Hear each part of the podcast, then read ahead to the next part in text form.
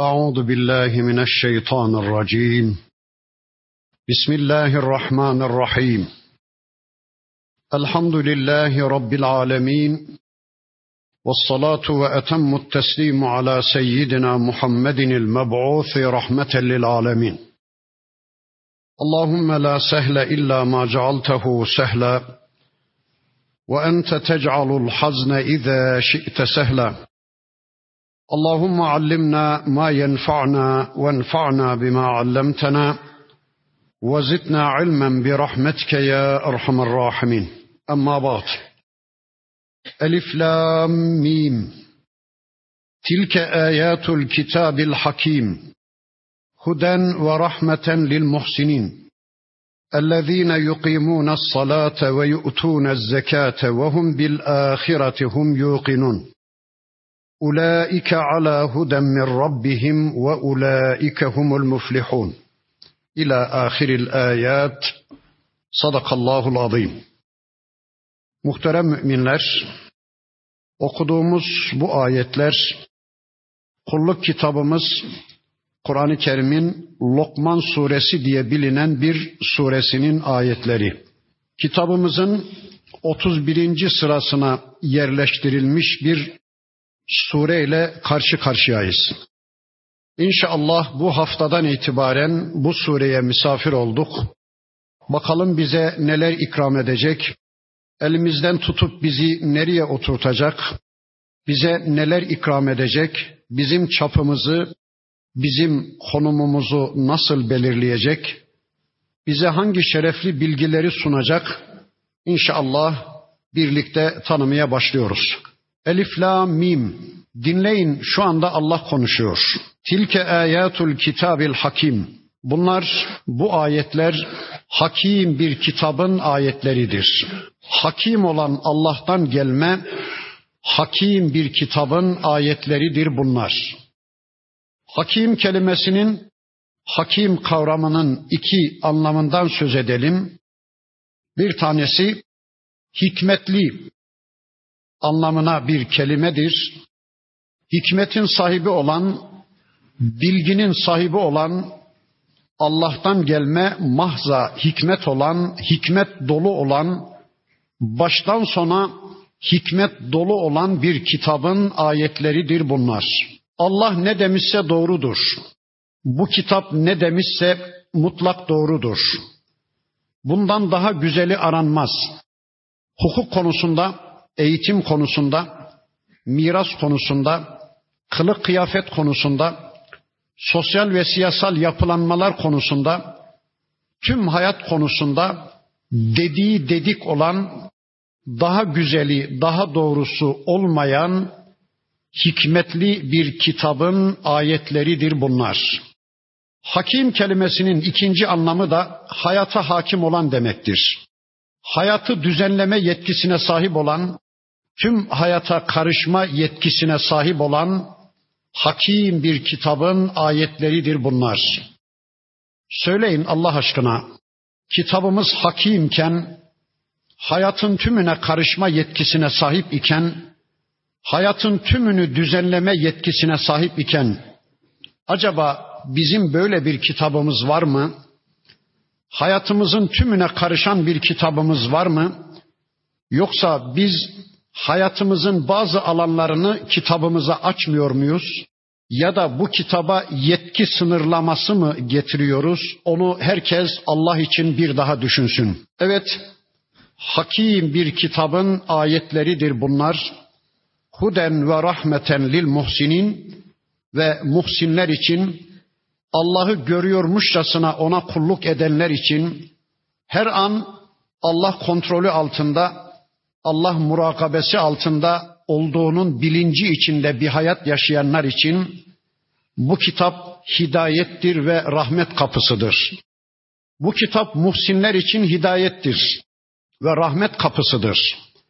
Bakara suresinde Rabbimiz huden lil muttakin diyordu. Bu kitap müttakiler için hidayet kaynağı, yol gösterici diyordu. Burada da muhsinler için diyor. Huden lil muhsinin diyor. müttaki kavramını, muhsin kavramını, mümin kavramını bize veren Allah'tır. Bu isimleri bize veren Rabbimiz bu isimlerin muhtevasına uygun bir hayat yaşamamızı istiyor. Yani herkes kendi kafasına göre bir takva tanımı yapmamalı. Herkes kendi kafasına göre bir ihsan tanımı yapmamalı. Herkes kendi kafasına göre bir mümin tanımı yapmamalı. Allah kime mümin demişse o mümindir. Allah kime müttaki demişse o müttakidir.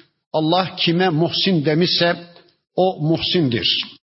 Evet bu kitap muhsinler için Allah karşısında esas duruşlarını muhafaza edenler için Allah'a kulluklarının bilincini takınanlar için her an Allah'ı görüyormuşçasına ona kulluk edenler için hidayet kaynağı ve rahmet kapısıdır. Allah bu kitabı kullarına bir rahmet kapısı olarak açı vermiş. Kim bu kapıdan girerse, kim bu kitapla birlikte olursa, kim kendisini bu kitabın eğitimine teslim ederse, kim bu kitap rehberliğinde bir hayata yönelirse kesinlikle o rahmete ehil olacaktır ve Allah'ın rahmetinin tecellisi olan cennete gidecektir Bunun dışındakilerin cennete gitmesi kesinlikle mümkün olmayacaktır. Peki Allah'ın sürekli övdüğü, gündeme aldığı muhsinlerin ne özellikleri varmış? Bakın bundan sonraki ayetlerinde de Rabbimiz muhsinlerin özelliklerini bize şöylece anlatır. اَلَّذ۪ينَ يُقِيمُونَ الصَّلَاةَ Muhsinlerin birinci özelliği onlar namazı ikame ederler. Onlar namazı ayağa kaldırırlar. Onlar namazı yerde sürünmekten kurtarırlar. Allah'ın istediği biçimde hayata özdeş bir namaz kılarlar. Namaza özdeş bir hayat yaşarlar.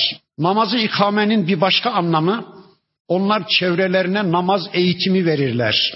Çevrelerindeki insanların namaz kılabilmesi için onlar çevrelerine namaz eğitimi verirler, namazı anlatırlar. İkame kelimesinin bir başka anlamı onlar namazın önündeki bütün engelleri kaldırırlar. Bütün barikatları kaldırırlar.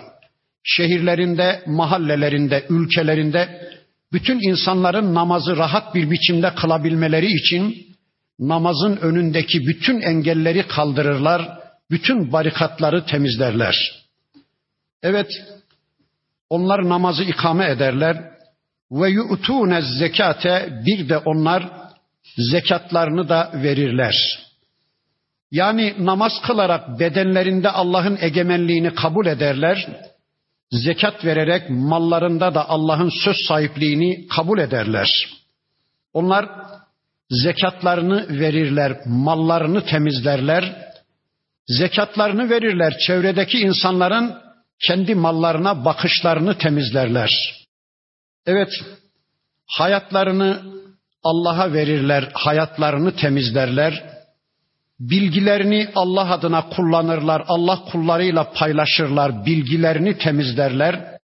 Zamanlarını Allah'a verirler, zamanlarını temizlerler. Çünkü onlar kıldıkları namazla, aldıkları mesajla bilirler ki hayatın sahibi kendileri değil Allah'tır. Onlar bilirler ki bilgilerinin sahibi kendileri değil Allah'tır. Onlar bilirler ki mallarının sahibi kendileri değil Allah'tır. Ve Allah izin vermedikçe o mala asla sahip olamazlar. Allah bilgi ulaştırmadıkça onlar asla bilgiye ulaşamazlar. İşte onlar namazı ikame ederler ve zekatlarını verirler. Ve hum bil ahireti yuqinun. Bir de onlar ahiret konusunda yakın sahibidirler. Yani yüzde yüzden de kesin bir bilgiyle onlar ahireti bilirler ama ahirete iman ederler. Ahireti bilmekle iman etmek ayrı ayrı şeylerdir. Soruyorsunuz adama, ahiret var mı? Var. Ölüm var mı? Var. Diriliş var mı? Var. Terazi, mizan, hesap, kitap var mı? Var. Cennet, cehennem var mı? Var. Ama adam öyle bir hayat yaşar ki bu var dedikleri şeylerin kokusuna bile rastlamak mümkün değil. Şimdi bu adama ahirete inanıyor denilebilir mi? Hayır. Ahireti bilmek ayrı şey, iman etmek ayrı şey. Eğer bilmekle iman etmek aynı şey olsaydı münafıklar da Müslüman sayılırdı, Yahudiler de mümin sayılırdı. Çünkü Bakara suresinin beyanına göre Yahudiler Hazreti Muhammed Aleyhisselam'ın hak bir peygamber olduğunu avuçlarının içini bildiklerinden daha iyi bilirler. Öz evlatlarını tanıdıklarından daha iyi tanırlar diyor Rabbimiz. Ama Yahudiler mümin değildir. Bilmekle iman etmek ayrı ayrı şeylerdir. O müminler yüzde yüzden de kesin bir bilgiyle ahirete iman ederler. Ahireti iki kaşlarının arasında hissederler. Ahireti hayatlarında sürekli canlı tutarlar. Bozuk bir bakış yapacaklarsa yarın bu konuda benim karşıma bir dosya çıkarılacak. Ağızlarından bir yalan cümle çıkacaksa yarın bu konuda benim karşıma bir hesap gelecek. Yapmayayım, bakmayayım derler. Ahireti tüm amellerinin üzerine bir mühür olarak basarlar. Yani ahireti hayatlarında canlı ve diri tutarlar. Ulaike ala huden min rabbihim işte onlar Rablerinden bir nur üzere, bir hidayet üzeredirler. Ve ulaike humul muflihun ve işte felaha erenler, kurtuluşa erenler onlardır. İşte dünyada başarıya ulaşanlar onlardır. İşte dünyada korktuklarından emin olup umduklarına ulaşanlar, ahirette de korktukları cehennemden emin olup umdukları cennete gidenler onlardır. Allah'ım bizi inşallah onlardan etsin. İnsanlardan kimileri böyleymiş ama bir grup insan daha varmış. Ve minen nas. İnsanlardan kimileri de vardır ki men yeşteri lehvel hadisi lehvel hadisi sözün boşunu, sözün lüzumsuzunu satın alırlar. Yani yarın mizanda ağırlık vermeyecek, mezarda da genişlik sağlamayacak boş sözlerin peşine düşerler. Neden böyle yaparlarmış?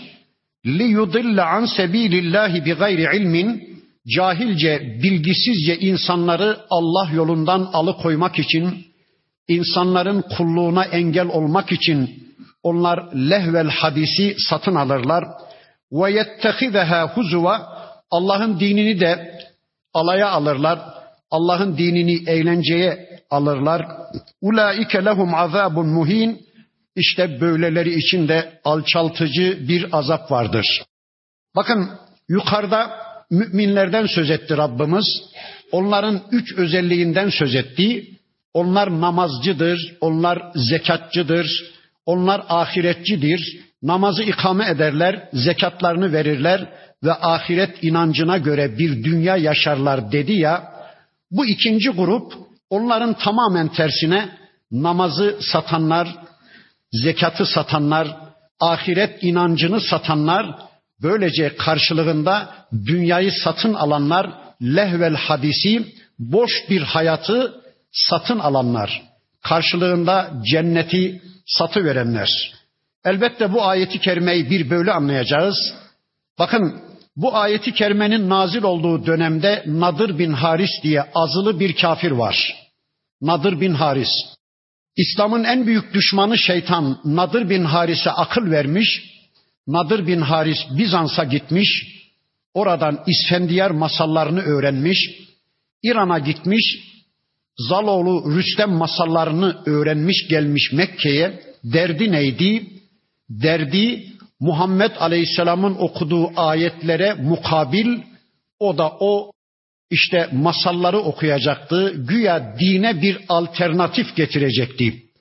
O masalların yanı başında bir kısım fahişe kadınlar, şarkıcı, türkücü kadınlar da edinmiş, çok maharetli kadınlar da edinmiş Nadır bin Haris. Peygamber Efendimiz Mekke'de bir çadıra girip orada iki insanı baş başa bulup onlara Allah'ın ayetlerini okuyup onların kalbinde, onların kafasında biraz biraz İslam'a bir meyil meydana getirmişse, bir tesir oluşturmuşsa Nadır bin Haris hemen o şarkıcı, türkücü kadınlarından birisini gönderiyormuş. Gidin şu çadıra, bütün cilvelerinizi kullanın, gerekirse bedenlerinizi de peşkeş çekin ve yeter ki şu çadırın içindeki iki insanın kalbindeki kafasındaki Muhammed Aleyhisselam'ın oluşturduğu tesiri yok edin. Sizin arkanızdan ben de geleceğim. Ben de masallar okuyacağım ve Muhammed'in dininin Mekke'de maya tutmasına böylece engel olacağım diyordu Nadir bin Haris. İşte lehvel hadis budur. Acaba diyorum bugün de şu kanalizasyonlarda sabahtan akşama, akşamdan sabaha kadar göbek atanlar, şarkılar, türküler söyleyenler de acaba o günkü Nadir bin Haris'in fahişelerinin misyonunu üstlenenler mi? Yani benim şu anda insanların kalbinde ve kafasında meydana getirdiğim İslami tesirleri yok etmek için soyunmuş kimseler mi onlar? Allahu alem öyle gibi. Bakın aslında bütün kitaplar şu kitabın anlaşılmasına yönelik olmalıydı. Bütün kitaplar bu kitap anlaşılsın, bu kitap yaşansın adına yazılmış, yayınlanmış olmalıydı. Ama yığınlarla piyasaya sürülen kitaplar acaba bu kitabın önünü kesmek için mi? Yani her şeye rağmen aman insanlar kitaplarıyla tanışamasınlar. Aman insanlar Kur'an'la tanışamasınlar diye mi binlerce, yüzlerce yayınlar piyasaya sürülüyor? Kitap dergileri var. Bir yıl içinde çıkan kitapların listesini yayınlarlar. İnanın kitap dergilerinde sadece bir yıl içinde yayınlanan kitapların isimlerini okumak bile şu kitaba zaman bırakmaz. Acaba diyorum aklına gelen kitap yazıyor. Acaba bütün kitaplar şu kitabın önünü kesmek için mi? Yani şu yayınlanan kitaplar, dergiler acaba lehvel hadis mi? Bakın acaba diyorum piyasaya yeni yeni şahsiyetler sürenler aman falan zatı bir tanıyın aman falan zat şöyle uçardı böyle kaçardı diye piyasaya sürekli yeni yeni şahsiyetler sürenler aman falanların bir anma törenini yapalım. Aman filanların bir ihtifallerini gerçekleştirelim. Aman filan zatları bir tanıyalım diyenler de her şeye rağmen aman insanlar örnek şahsiyet olarak Muhammed Aleyhisselam'a yönelmesinler. Aman insanlar peygamberin sünnetiyle tanışmasınlar diye mi? Acaba bütün bunlar lehvel hadis mi? Aman insanlar İslam sistemine yönelmesinler. Bir yönetim tarzı olarak İslam'ı tanımasınlar, İslam'a ihtiyaç duymasınlar diye Yahudi ve Hristiyanlar el ele vermişler. Yığınlarla yeni yeni sistemler üretiyorlar. Yok kapitalizmdi, yok komünizmdi, yok faşizmdi, yok demokrasiydi, yok laisizmdi.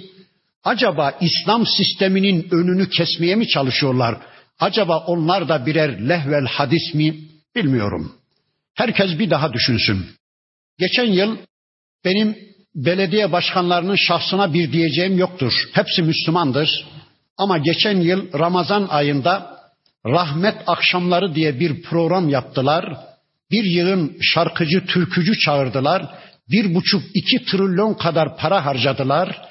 Bir kerecik de ya şu hocalardan birini çağıralım da bir Kur'an anlattıralım. İnsanların kalbine kafasına biraz vahiy yerleştirelim demediler.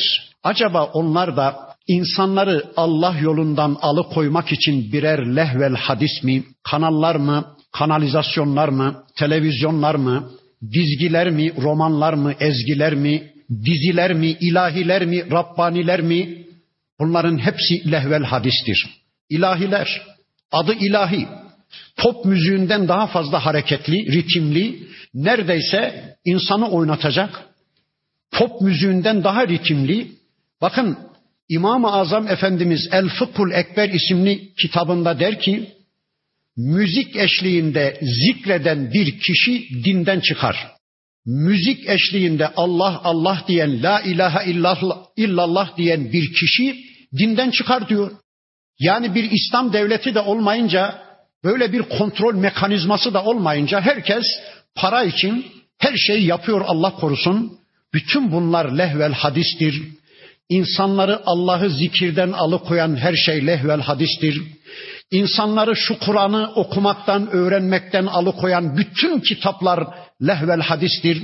İnsanları son elçi Hazreti Muhammed Aleyhisselam'a gitmekten alıkoyan bütün örnek şahsiyetler lehvel hadistir insanları Allah şeriatına, Allah sistemine gereksinim duymaktan alıkoyan bütün sistemler lehvel hadistir.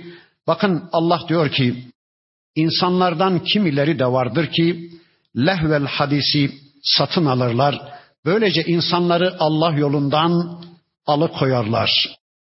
Ve izâ tutla aleyhi ayatuna böylelerine bizim ayetlerimiz okunduğu zaman ya da tela kelimesinin bir ikinci manası da böylelerine bizim ayetlerimiz izlettirildiği zaman işte binlerce kainatta görsel ayet var. Allah onları bize izlettiriyor. Böylelerine bizim görsel ayetlerimiz izlettirildiği, işitsel ayetlerimiz de duyurulduğu zaman vella müstekbiran kibirlenerek, müstekbir davranarak yüz çevirirler. Keenlem yesmaha sanki o ayetleri işitmemiş gibi, sanki o ayetleri hiç görmemiş gibi. Keenne fi uzuneyhi vakra sanki adamların kulaklarında bir ağırlık var. Kur'an'ı duymalarına, Allah'ın ayetlerini duymalarına engel, sanki kulaklarına kurşun dökülmüş ya da kulaklarından ısıdan izole edilmiş, ışıktan izole edilmiş, elektrikten izole edilmiş bir bölge var, bir sanki tecrit bölgesi var. Allah'ın ayetleri kulaklarına gitmiyor. Febeşşirhu bi azabin elim. Sen böylelerine elim bir azabı müjdele ey peygamberim. Allahu ekber. Azap müjdenin konusu olur mu?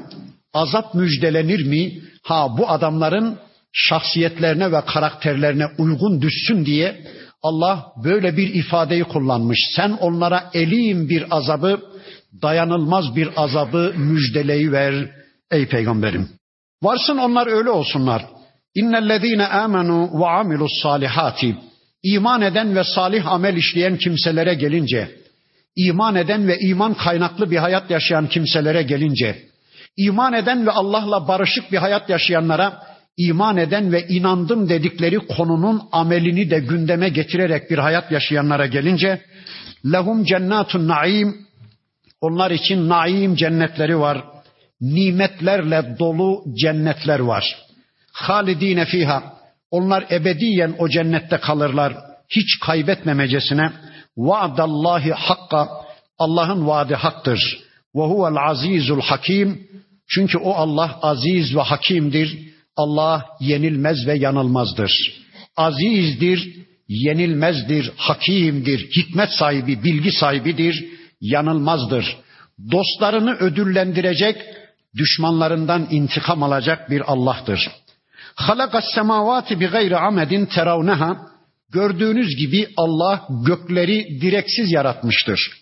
Şöyle başınızı kaldırıp bakın gökyüzünde bir direk göremezsiniz o gök cisimleri, ayı, yıldızları, güneşi, galaksileri yerinde tutan hiçbir payanda, hiçbir imat, hiçbir direk göremezsiniz. Ama bu ayetin bir ikinci manası da gördüğünüz gibi Allah gökleri direksiz yaratmıştır ama göremediğiniz direkler var orada siz göremezsiniz. İtme çekme denen, cazibe denen, merkez kaş kuvveti denen bir kısım direkler koyu vermiş Cenab-ı Hak. O gök cisimleri olduğu yerde duruyor. İşte dünyamız da şu anda güneş sisteminde o da kayıp gitmiyor. O da itme çekme gücüyle, cazibe gücüyle işte dünyamız da şu anda yerinde durmaktadır. Ve alqa fil ardı ravasiye en temide bikum sizi dengede tutmak için Allah yeryüzüne de dağları serpiştiri verdi. Yeryüzüne dağları kazıklar olarak çakı verdi. Tıpkı bir çadırın dengesini sağlayan çevresindeki kazıklar gibi yeryüzüne de Allah bir balans ayarı yapmak istemiş ve dağları çakı vermiş. Beynimiz dönmesin diye, yere düşmeyelim diye, dengemizi kaybetmeyelim diye. Bakın şu anda oturuyoruz. İnanın altımızdaki dünya öyle baş döndürücü bir süratle dönüyor ki ama şu anda ne düştüğümüz var, ne beynimizin bulanması var. İşte Allah dağlarla yeryüzüne bir balans ayarı yapı vermiş. Ve besse fiha min kulli dabbetin ve yeryüzünde her bir debelenen canlıyı, her bir hayvanı da, her bir yaratığını da Allah yayı vermiş, yaratı vermiş. Ve enzelna mines semai ma'en fe embetna fiha min kulli zevcin kerim. Sonra gökten su indirdik diyor Allah. Yeryüzünde her bir kerim bitkiden çifter çifter bitiri verdik. Hâzâ halkullah. İşte bunlar Allah'ın yaratıklarıdır. Bakın insandan kadından, kadından erkeğe, bitkiden hayvana, göklerden yere, yedi kat semaya, arşa, kürsüye kadar bütün bunlar işte bunlar Allah'ın yarattıklarıdır. Fe'eruni. Haydi gösterin bakalım bana. Mâzâ halakallezîne min dûnihi. Allah berisinde, Allah dışında şu anda insanların tapındığı varlıklar ne yaratmışlar? Bana gösterin diyor Allah. Şu insanların tapındığı taştan tuştan yaptıkları cansız cemadatlar, putlar yani ya da yasalarını Allah yasalarının önüne geçirmeye çalıştıkları şu tağutlar, şu putlaştırdıkları insanlar ne yaratmışlar? Gösterin bana diyor Allah. Onların bir yaratıcılık özelliği var mı? Bir sineği yaratabilmişler mi? Bırakın bir sineği, sineğin küçücük bir kanadını var edebilmişler mi? İnsanın saçının bir tek telini yaratabilmişler mi? Tırnağının küçücük bir parçasını yaratabilmişler mi? E onlar ne yaratmışlar bana bir gösterin. Bırakın bir şey yaratmayı, kendilerini bari yaratabilmişler mi? Hayır ne gezer. Kendi varlıklarını bile Allah'a borçlular. Kendilerini de Allah yarattı. İşte onlar ilah olamazlar, onlar tanrı olamazlar. Beli zalimune fi dalalim mubin. Bilakis zalimler apaçık bir yanılgının içindedirler. Zalimler apaçık bir dalaletin, sapıklığın içindedirler. Zulüm neydi zulüm? Zulüm bir şeyi yerinden etmek. Yani bir varlığa onda olmayan bir gücü izafe etmek. Buradaki anlamıyla söyleyecek olursak eşyayı tanrılaştırmışlar. Aslında eşyaya olmayan bir gücü izafe etmişler, tanrılık izafe etmişler. Ya kalastı, tahtaydı, kütüktü, taştı, işte madendi. Onlar Allah'ın yarattığı varlıklar, onları heykelleştirmişler, putlaştırmışlar. Onlara tapınıyorlar. Böylece eşyayı yerinden ediyorlar. Eşyaya Allah'ın yüklemediği misyonu yüklüyorlar. Böylece zulmediyorlar. Ya da insanları tanrılaştırıyorlar. İnsan yasalarını Allah yasalarına tercih ediyorlar. Yani insanlar da Allah'ın yarattığı birer kul değil mi? Onlar apaçık zalimdirler. وَلَقَدْ آتَيْنَا لُقْمَانَ الْحِكْمَةَ Sure Lokman suresiydi. Bakın işte Rabbimiz bu ayeti kerimesinde Lokman aleyhisselama sözü getirdi. Bakın buyurdu ki وَلَقَدْ آتَيْنَا لُقْمَانَ الْحِكْمَةَ Muhakkak ki biz Lokman'a hikmeti verdik. Lokman aleyhisselam kim? Çocukluğumuzdan beri Üzeyir Lokman Zülkarneyn peygamber mi yoksa salih bir kul mu ihtilaflı diye bize anlattılar.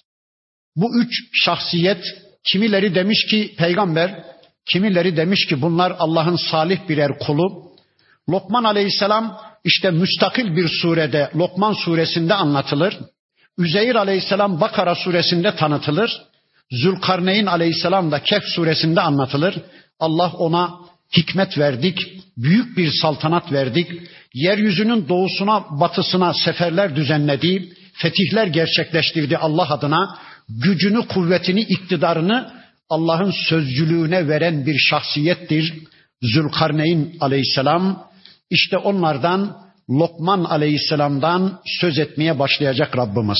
Bakın diyor ki biz Lokman'a hikmeti verdik. Peki hikmet nedir? Hikmet kulluk bilgisidir. Hikmet Allah'ı razı etme bilgisi, Allah'a kulluk etme bilgisidir. Ve hikmete ulaşmanın yolu da vahidir. Çünkü Allah hikmetini Cebrail aleyhisselama emanet etmiş, o da getirip Peygamber aleyhisselama indirmiş. Peygamber aleyhisselam hayatta hikmete ulaşmış, kıyamete kadar onun sünnetini tanıyanlar, ona gelen bu kitabı tanıyanlar hikmet sahibidir. Bakın Allah diyor ki biz Lokman'a hikmet verdik. Peki niye vermiş Allah Lokman Aleyhisselam'a hikmeti? Enişkur lillah. Allah'a şükretsin diye. Allah'a şükretsin diye biz Lokman'a hikmeti verdik. Peki hikmet ne için verilirmiş bir kişiye?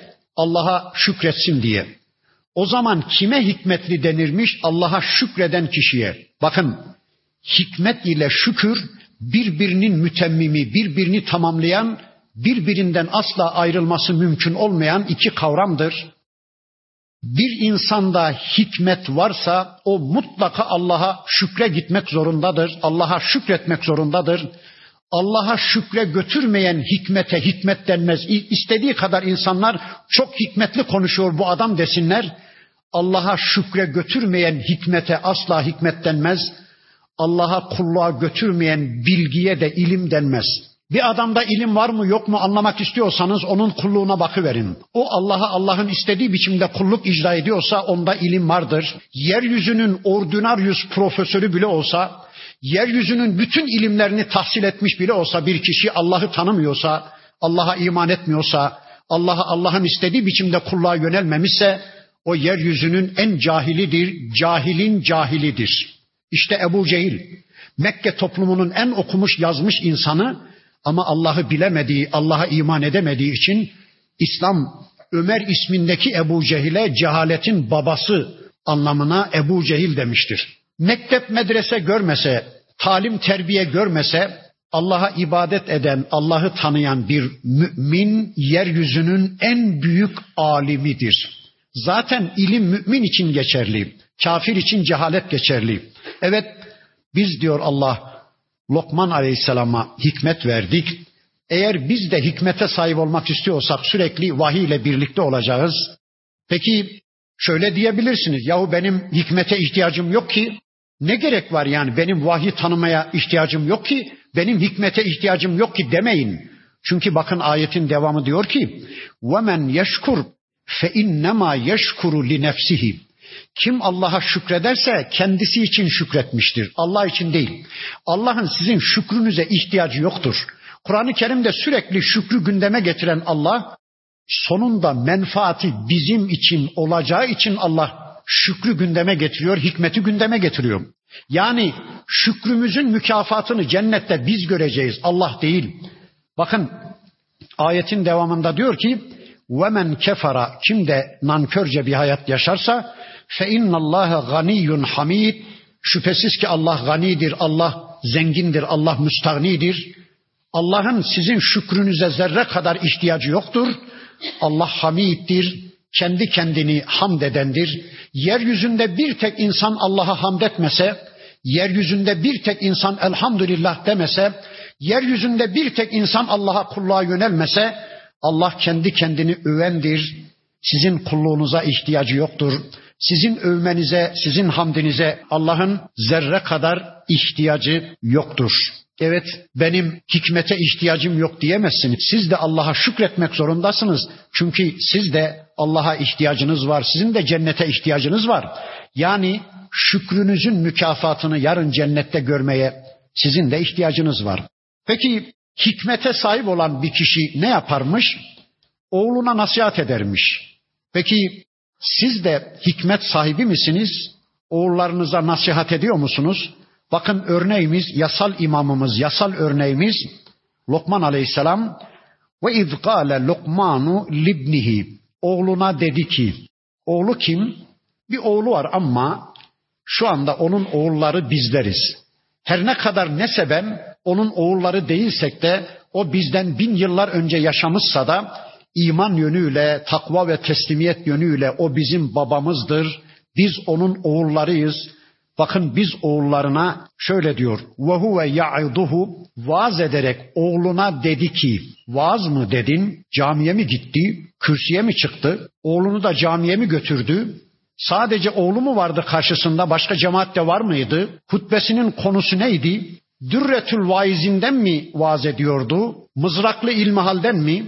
Yani vaazının konusu neydi? Demokrasinin faziletleri, laikliğin üstünlükleri, sportif faaliyetler, ağaç dikmenin faziletleri onlar sizin olsun.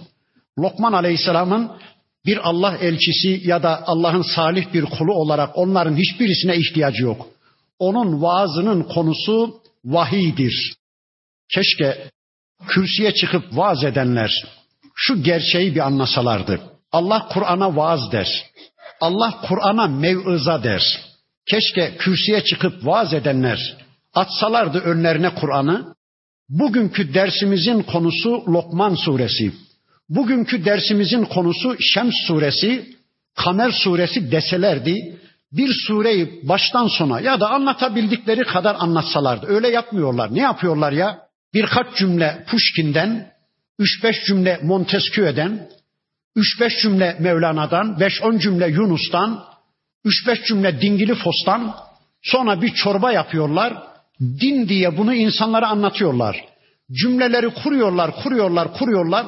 Sonra ayıp olmasın, sırıtıp kalmasın benim konuşmam. Ya Rabbi ne olur buraya bir ayet de sen lütfet diyorlar. Nitekim Allah da böyle buyuruyor. Bakın kendi sözlerini desteklemek üzere dolgu maddesi olarak Allah'ın ayetini alıyorlar. Nitekim Allah da böyle buyuruyor diye ayet okuyorlar. Nitekim Peygamber Efendimiz de bir hadislerinde böyle buyuruyor diye kendi sözlerini desteklemede kullanıyorlar ayet ve hadisleri. Yani adam ayet ve hadis okumuyor da dolgu maddesi olarak kullanıyor. Hani balık satan adam tezgahın üstünde aslında maydanozu satmaz da maydanoz dolgu maddesi balığın yanına maydanozu ya da limonu falan koy ya işte adam aslında ayet ve hadis okuma niyetinde değil de nitekim Allah da böyle buyuruyor diye kendi sözleri sırıtıp kalmasın diye Allah'ın bir ayetiyle kendi fikrini, kendi düşüncesini desteklemek, payanda yapmak istiyor. Buna vaaz denmez, buna çorba denir. Ben bugüne kadar insanlara bu şekilde din duyurmayı hiç mi hiç sevmedim. Bakın ne dedi Lokman Aleyhisselam oğluna ya da şu anda bize ne diyor? Ya buneyye ey oğulcuğum la tüşrik billah sakın Allah'a şirk koşma. Sakın Allah'ı ortaklı düşünme. Gerek zatı konusunda, gerek sıfatları konusunda, gerek isimleri konusunda, gerekse fiilleri konusunda Allah'a ortak koşma. Bakın bu toplum elhamdülillah zatı konusunda Allah'a şirk koşan pek yok. Yani Allah'ın yanı başına bir put dikip ona tapınan pek yok ama sıfatları konusunda, isimleri ve fiilleri konusunda Allah korusun çokça insanlar Allah'a şirk koşuyorlar. Uzatmadan sözü bir iki örnek vereyim. Allah Rab'dır. Allah'ın isimlerinden birisi, sıfatlarından birisi Rab'dır. Ne demek o? Terbiye eden, yasa koyan, kullarının kulluk programını belirleyen, kullarına yasa belirleme yetkisine sahip olan demektir. Ve göklerde ve yerde Allah'tan başka Rab yoktur. Hal böyleyken bir kişi kalkar da falanlar da yasa koyabilir, filanların yasaları da uygulanmalıdır derse Allah'ın bir sıfatı konusunda Allah korusun Allah'a ortak buldu ve şirke düştü. İster farkında olsun ister olmasın. Allah razzaktır. Allah'ın isimlerinden birisi Razzak'tır. Ne demek o? Rızık veren. Göklerde ve yerde Allah'tan başka Razzak yoktur. Ama bir kişi sebepleri Allah yerine kor. Mesela tavuk benim rızkıma sebeptir, yumurta verir. Arı benim rızkıma sebeptir, bal verir. Elma ağacı benim rızkıma sebeptir, elma verir. Bulut benim rızkıma sebeptir, yağmur gönderir. Yani sebepleri bir kişi Allah yerine kor da filan beni doyurdu, falan bana rızık verdi demeye kalkarsa, Allah'ı diskalifiye etmeye kalkarsa, Allah'ın Razzak ismine ortaklar buldu, Allah korusun farkında olsun ya da olmasın, şirke düştü demektir. Allah şafidir. Göklerde ve yerde Allah'tan başka şafi yoktur. Ama bir kişi hapta, iğnede, ilaçta şifa görür. Filan hap olmasaydı şimdi hayatta değildim. Falan doktor olmasaydı şimdiye ölmüştüm demeye kalkarsa yani Allah'ı diskalifiye eder, sebepleri, esbabı Allah yerine oturtursa Allah korusun şirke düşer. Şirke düşer. İşte bakın Lokman Aleyhisselam biz oğullarına, o günkü oğluna ve bugünkü biz oğullarına diyor ki La tüşrik billah. Allah'a şirk koşmayın. İnne şirke le zulmun azim. Şunu bilesin ki ey oğlum şirk en büyük zulümdür. Şirk en büyük zulümdür. Şirk zulümlerin en büyüğüdür. Kur'an-ı Kerim'de Rabbimiz elçilerini bu konuda uyarır. Eğer şirke düşerseniz ey peygamberlerim şah damarınızı koparırım. Şah damarınızı koparırım. Yani şirk konusunda peygamberlerin bile gözünün yaşına bakılmıyor. Şirk yeryüzünde en büyük zulümdür ve Allah'ın bu alemde affetmeyeceği bir tök günah var. O da şirktir. Tabi tevbe eder Müslüman olur. Eski günlerini tümüyle terk ederse onu da affediyor Allah da. Ama şirk üzere ölüp giderse bir insan Allah onu asla affetmeyeceğim diyor. Peki bakın zulüm neydi? Zulüm buradaki anlamıyla söyleyecek olursak bir kişinin hakkını gasp etmek, hakkını vermemek demektir. Peki söyleyin Allah aşkına bu alemde en birincil hak sahibi kimdir? En büyük hak sahibi kimdir? Allah'tır değil mi? Beni yaratan o, elimi, ayağımı, gözümü, kulağımı veren o, havamı, suyumu, güneşimi, oksijenimi veren o, yiyip içtiğim şeyleri bana lütfeden o, varlığımı ona borçluyum. Öyleyse bu alemde benim üzerimde en büyük hak sahibi Allah'tır. Şimdi ben kalkar da ya Rabbi gökleri sen yaratmışsın, gökler senin olsun. Göklerde egemenliğini sürdür ama yeryüzüne karışamazsın dersem ya da ya Rabbi benim bedenimi sen yarattın. Bedenime karışabilirsin ama benim irademe, benim ruhuma karışamazsın dersem tamam ya Rabbi benim namazıma, orucuma, haccıma, zekatıma karışabilirsin ama hukukuma, eğitimime, mirasıma, evlenmeme, boşanmama, alışverişime, kazanmama, harcamama, kılık kıyafetime karışamazsın dersem bu yeryüzünde işlenecek cürümlerin, suçların en büyüğüdür, zulümlerin en büyüğüdür. Çünkü bakın bütün haklar Allah hakkından dolayı gündeme gelir. Kur'an haktır. Niye? Allah gönderdiği için. Peygamber hak bir elçidir. Niye? Allah görevlendirdiği için. Ahiret kıyamet haktır. Niçin? Allah dediği için. Ana hakkı, baba hakkı hep Allah hakkından dolayı gündeme gelir ya. Bu alemde en büyük hak sahibi Allah ya. Bir yerde birileri iktidara ele geçirir de bu ülkede benim yasalarım geçerli. Bu ülkede benim yasalarımın dışında Allah yasalarına geçit yoktur demeye kalkarsa ya da hayatın problemlerini herkese sorarlar. Affedersiniz küçük gördüğüm için demiyorum ama bir genel evi kadınının bile o konuda fikrini alırlar. Ya bu bir problem var. Ülkenin çözmesi gereken bir problem var. Bu problemle alakalı sen ne diyorsun diye genel evi kadınının fikrini bile alırlar. Ama ya bu konuda Allah ne diyor bir de ona soralım diye bir kerecik Kur'an'a sormazlarsa ya bu konuda Allah'ın elçisi ne diyor diye bir kerecik sünnete sormazlarsa bu yeryüzünde Allah'ın mülkünde Allah'a hayat hakkı tanımamak demektir. Allah'ın mülkünde Allah'a geçit vermemek demektir ki işte zulümlerin en büyüğü budur. Şirk en büyük zulümdür. Allah bizi şirke düşmekten korusun. Gerek zatı konusunda, gerek sıfatları konusunda, gerek esması konusunda, gerek fiilleri konusunda Rabbim bizi şirke düşmekten inşallah korusun. Aklıma geldi çocuk eğitimiyle alakalı Müslümanlar bu ayetleri, bu sureyi hiç düşünmezler. Ben nice talebeler bilirim ki bizim derslere devam ettiler zamanla. Sonra evlendi kızcağız, hamile kaldı. Kocası da önceleri Kur'an sünnet diyordu. Hamile kalınca yeni bir çocuk dünyaya gelecek ya kitapçı dükkanına abone oluyorlar. Rafların arasında acaba çocuk eğitimiyle alakalı yeni hangi eserler yayınlandı diye araştırırlar, araştırırlar da bir kerecik Lokman suresine gitmezler, Allah'ın kitabına gitmezler. Ben böyle deyince de diyorlar ki efendim Kur'an'da çocuk eğitimi suresi diye bir sure var mı? Utanmadan da bunu sorarlar bana. Ya şunlar çocuk eğitimi değil mi? Ben sadece bakın İmam-ı Buhari Efendimizin yazdığı hadis kitabından bir iki bölüm sunayım. Söyleyin Allah aşkına. Kitabul İman diye bir bölüm var başında. Çocuğun iman eğitimi kitabı değil de nedir o bölüm? Kitabul Vudu diye bir bölüm var. Abdest bölümü diye. Söyleyin çocuğun abdest eğitimi kitabı değil mi o bölüm? Kitabu Salat diye bir bölüm var Buhari'de. Çocuğumuzun namaz eğitimi kitabının bölümü değil de nedir o? Kitabı deyine gelin. Borçlanma. Küçük yaştan çocuğumuz borçlanma ne demektir? Nasıl borçlanılır? Onun eğitimini alsaydı daha güzel olmaz mıydı? Ya hadis kitaplarının tamamı çocuk eğitimi, Kur'an'ın tamamı çocuk eğitimi. İşte bakın Kur'an'da çocuk eğitimi suresi diye bir sure olmadığı için biz Kur'an'a gitmiyoruz diyenlere gerçekten ben acıyorum. Kitapların arasında acaba eğitimle alakalı ne yazıldı, çizildi diye araştırırlarken bir kerecik Allah'ın kitabına gitmeyenlere ben gerçekten şaşıyorum. Ve vassaynel insane bir valideyhi.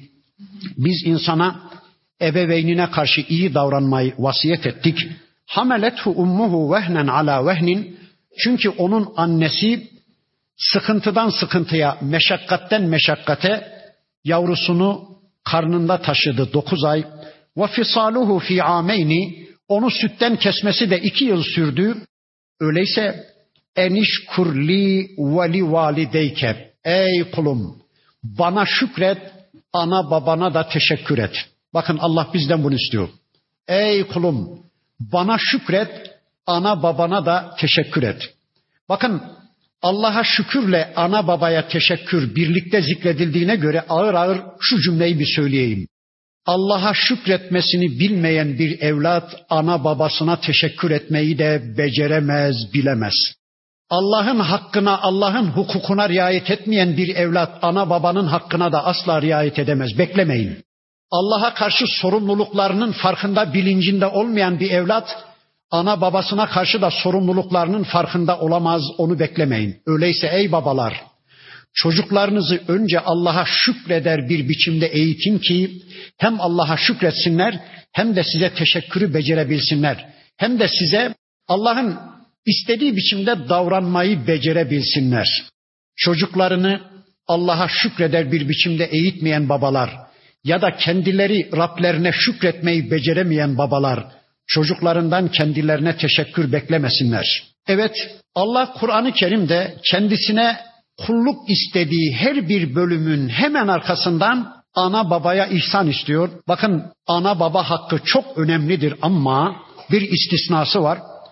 İn cahedake ala en tüşrike bi ma leyse leke bihi ilmun fela tuti'huma. Bir önceki surede bu konuyu işlemiştik. Allah diyor ki bakın eğer anan baban cahilce seni bana şirk koşmaya zorlarlarsa, seninle benim aramı açmaya zorlarlarsa, yani seni bana isyan içinde bir hayat yaşamaya zorlarlarsa, fela tuti'huma. Aman o ikisine itaat etme.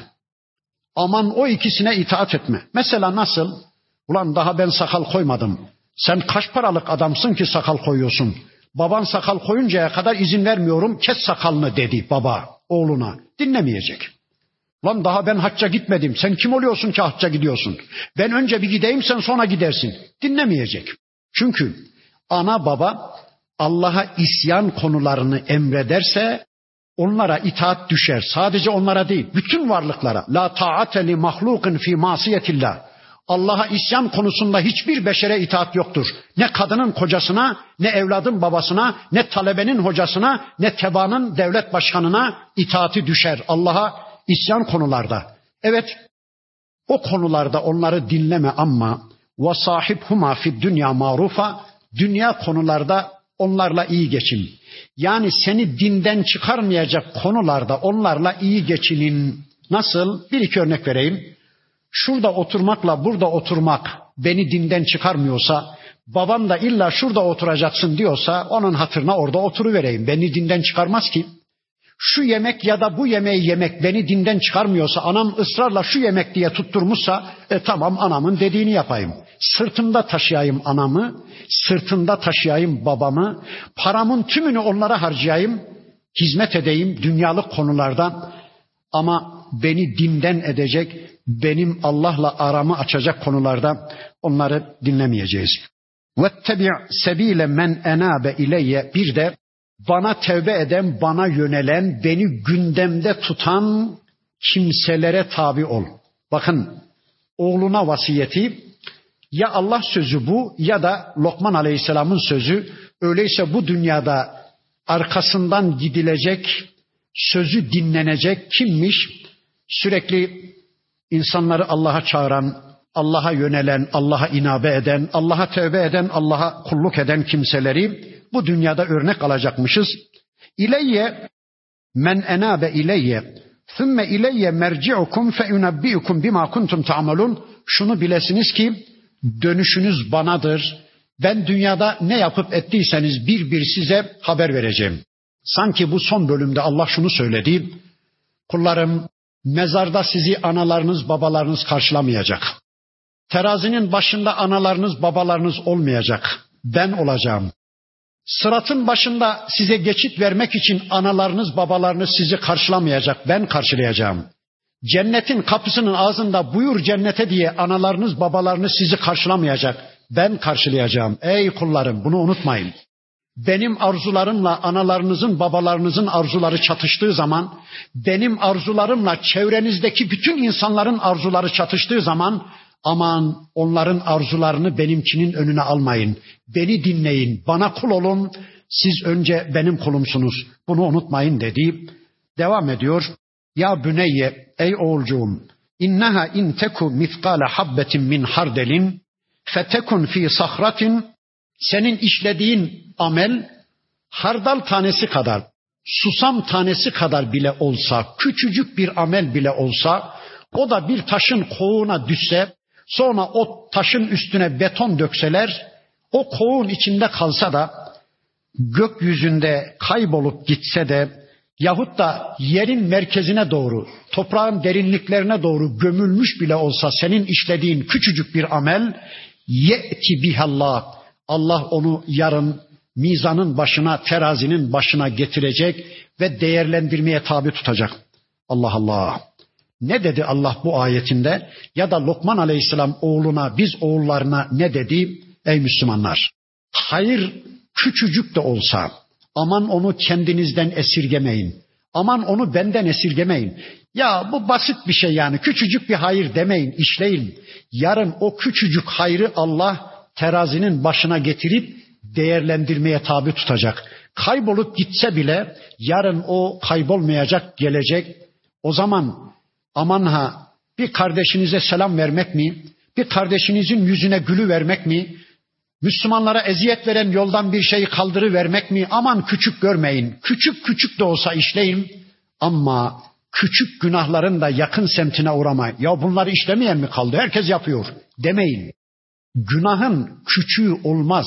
Kime karşı işlendiği önemli. Küçük günahlardan bile sakının. Onların hepsi yarın getirilecek. İnnallâhe latifun habir. Şüphesiz ki Allah lütuf sahibi, herkese ihsan sahibi, bir de herkesin ve her şeyin içine nüfuz edebilen bir Allah'tır. Kalplerinizden geçenleri dahi bilen, hatta bugün konuştuklarınızı, bugün düşündüklerinizi değil, eğer ömrünüz varsa 30 yıl sonra konuşacaklarınızı ve kalbinizden geçireceklerinizi de şu anda bilen Allah'tır. O her şeyden haberdardır. Ya büneyye, ey oğulcuğum, ekımız salate, namazı ikame et.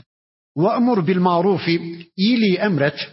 Ve nha anil münker, kötülükten de men et. Ey oğlum, iyiliği emret, iyiliği yaygınlaştır. Kötülüğü de gördüğün yerde ezmeye çalış. Tabii sen böyle yapınca yani insanların hayatını birebir sorgulamaya başlayınca insanlardan sana bir şeyler gelecek. Sana ne de burnunu sokuyorsun benim hayatıma gibi insanlardan sana bir takım eziyetler gelecek. Vasbir alama asabeke ve sen o zaman da insanlardan gelenlere sabret, sabırlı ol, dayanıklı, dirençli ol. İnne zâlike min azmil umur. Şüphesiz ki bütün bunlar gerçekten azmedilmesi gereken, işlenilmesi gereken büyük işlerdir, büyük uğraşlardır.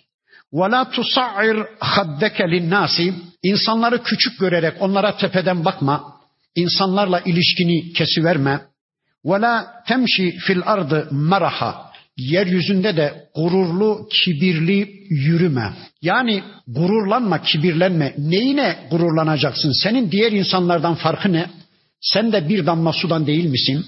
Sen de sonunda ölümlü ecelli değil misin? Sen de Allah'ın rızkına muhtaç değil misin? Yani insanlardan farklı ne tarafın var ki sen insanlara karşı gururlu kibirli olacaksın? İnna Allah la yuhibbu kulle muhtalin fakhur. Şüphesiz ki Allah böbürlenen, ferah fehur bir hayat yaşayan insanlara karşı tepeden bakan kimseleri sevmez. Vaksıt fi meşike Yürüyüşünde de orta halli ol.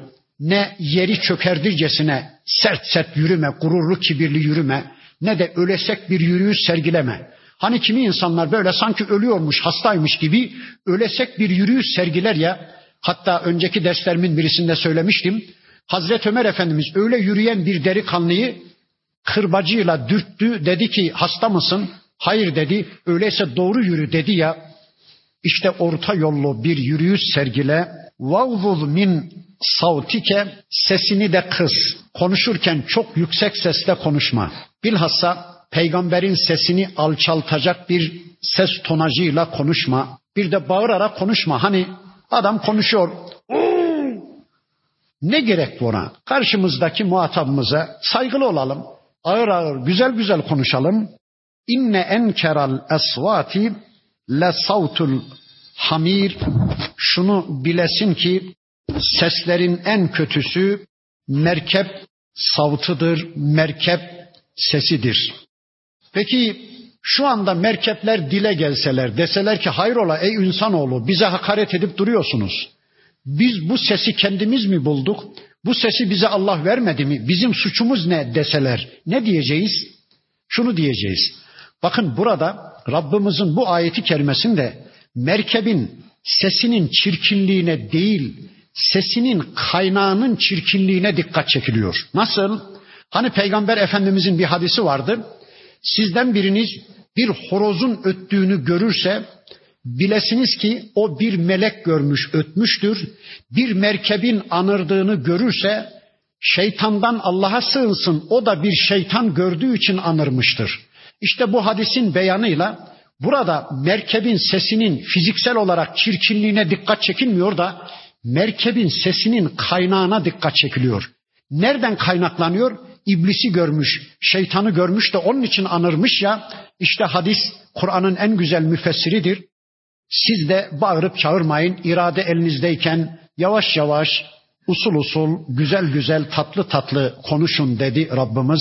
Sesinizi yükseltmeyin dedi. Bilhassa bir ayet okunduğu zaman, bir hadis okunduğu zaman susun. Allah diyorsa akan sular durur. Bitti. Ayet okudu karşıdaki. Sus artık konuşma. Delil getirme. Karşıdaki size bir hadis okumuşsa sus artık. Orada sesini kıs. Çünkü Allah ve Resulünün sesi en gür ses olmalı. Allah ve Resulünün sesi en doğru ses olmalı. Bir de bu anlatılıyor. Lokman suresinin yarısına kadar bölümü okuduk. İki sayfa okuduk. Geri kalan iki sayfayı da önümüzdeki hafta tanımak için tekrar bir araya gelmek üzere Allah'a emanet olun. Subhaneke Allahumma ve bihamdik. Eşhedü en la ilahe illa ente estağfiruke ve etubu ileyk. Velhamdülillahi Rabbil alemin. El Fatiha.